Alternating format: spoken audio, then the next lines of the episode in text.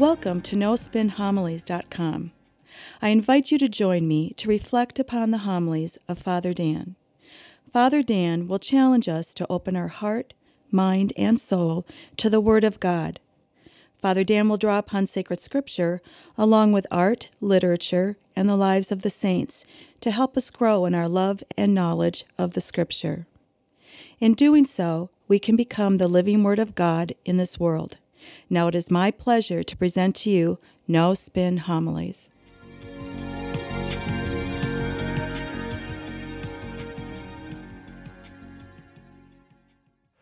This weekend, we recognize that we are coming to the end of our liturgical year. Advent begins the new liturgical year. And yet, how appropriate the season. The days are getting darker and shorter, the air is getting colder. The scriptures for this weekend speak to us possibly about the end of the world. Now, some people will say that this is apocalyptic language. Well, don't make that mistake. Apocalypse, the word itself comes from the Greek word apokalypsis, which means to unveil or reveal. Apocalypse has nothing to do with the end of the world. And see, this is what Jesus is getting at in the gospel. The gospel is not about the end of the world. Instead, it's all about Jesus revealing a life that we share with him, what it looks like, and what it feels like.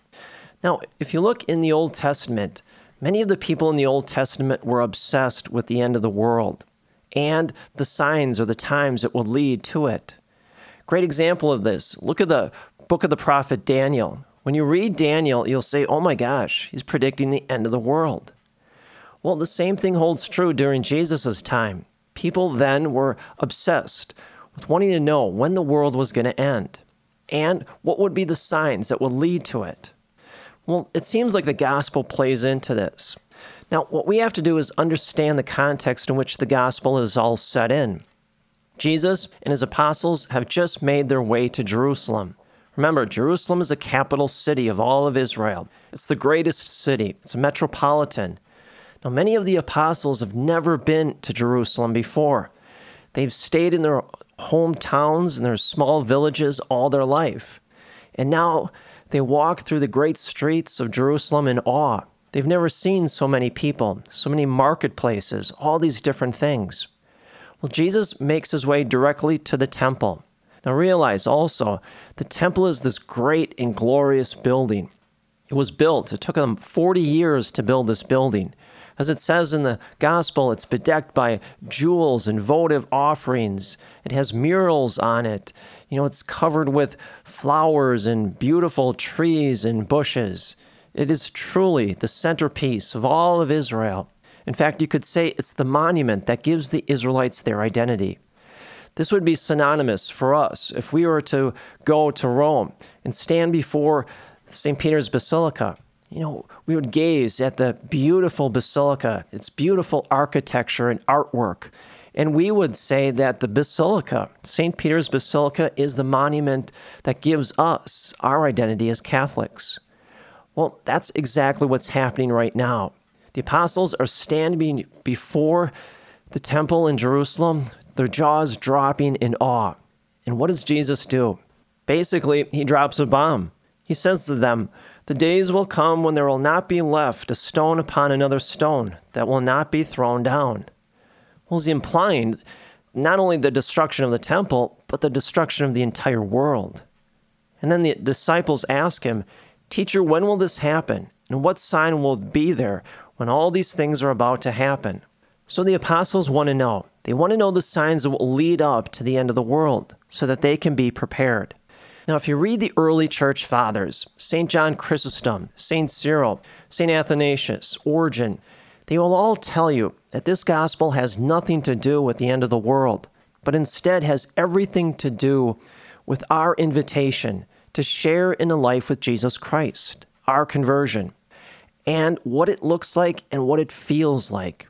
The early church fathers said that when we share a life with Christ, it feels like birth pangs. Now, women who have had children know very well what I'm talking about. It's the pain, the pain of labor that precedes the new life that they bring forth in the birth of their child. Well, this is what the early church fathers saw when we share a life with Jesus Christ. Now, the temple that he's talking about is the temple of his own body.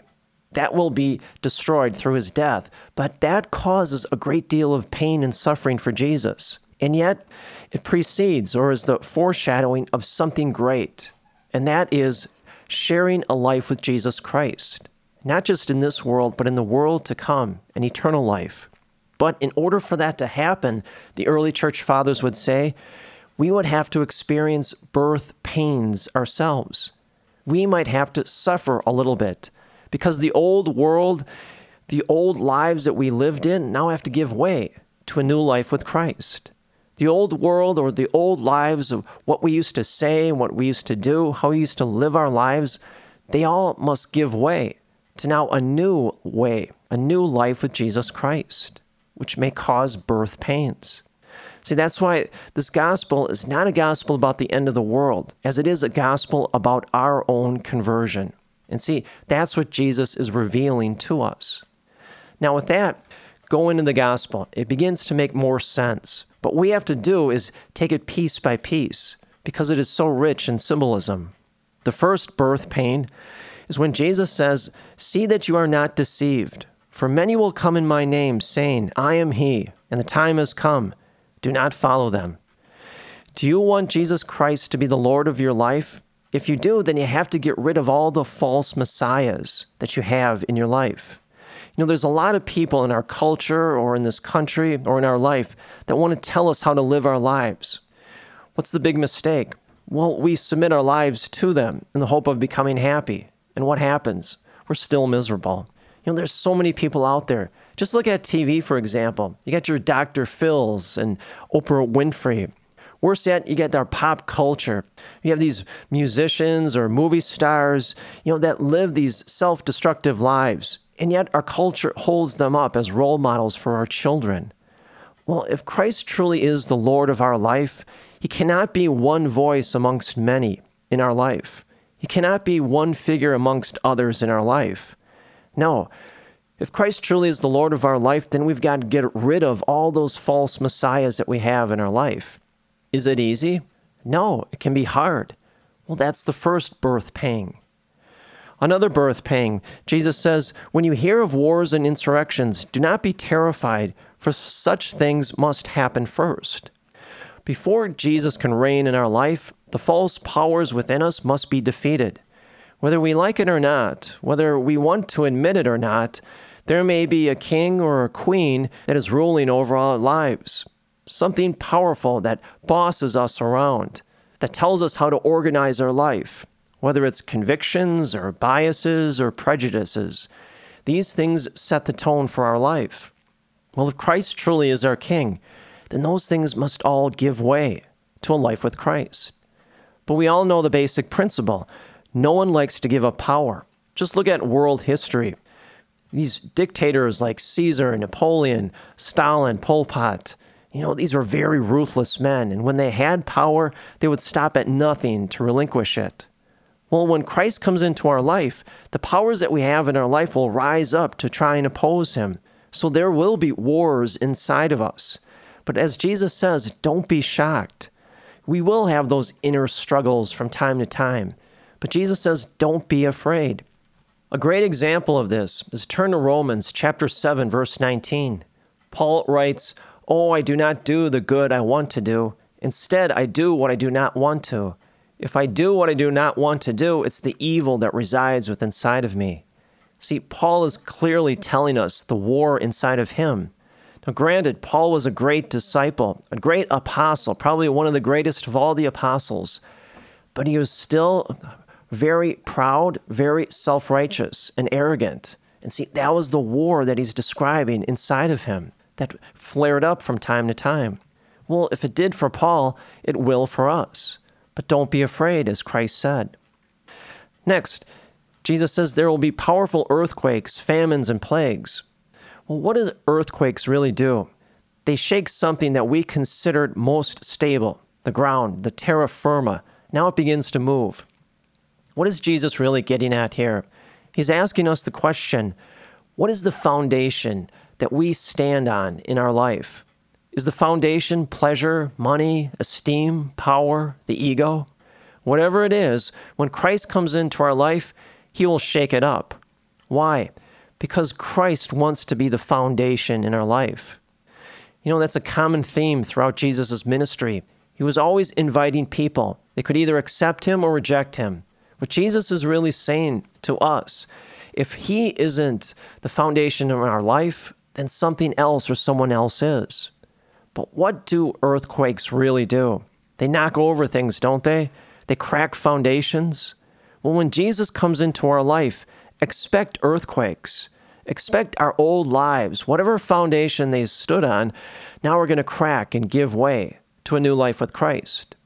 Great example of this is St. Katharine Drexel. She was born into a very wealthy and prominent family in Philadelphia in the 19th century. The foundation of her life, a life of privilege, esteem, pride, and arrogance. At a very early age, she received an inheritance of around $20 million. In our day and age, it would be probably a half billion dollars. What happened to her? Jesus Christ came into her life and caused an earthquake. And from that earthquake, the foundations that St. Katharine's life was stood upon suddenly cracked and gave way. And now the foundation of her life was Jesus Christ. What did she do with all that money of her inheritance? Gave it away. She established her own religious order to take care of Native Americans and African Americans in the country here in the United States. And so that's another birth pain. One last thing Jesus says They will seize and persecute you, they will hand you over to the synagogues and prisons. Well, when Christ is the foundation in our life, it will cause internal earthquakes and struggles, but it'll also cause external struggles.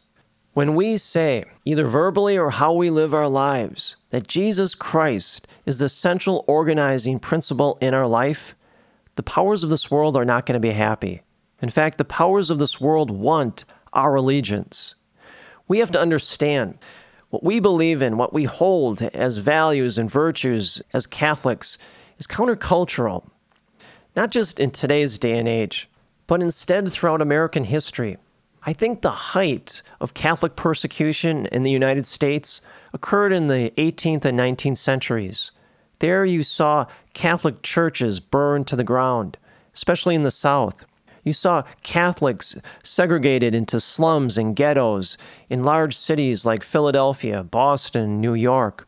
You see Catholics as immigrants, when they came to this country, they were poorly treated. They became victims of prejudice, hatred, and violence simply because of who they were and what they believed as Catholics. You know, there's that great story of Mother Cabrini.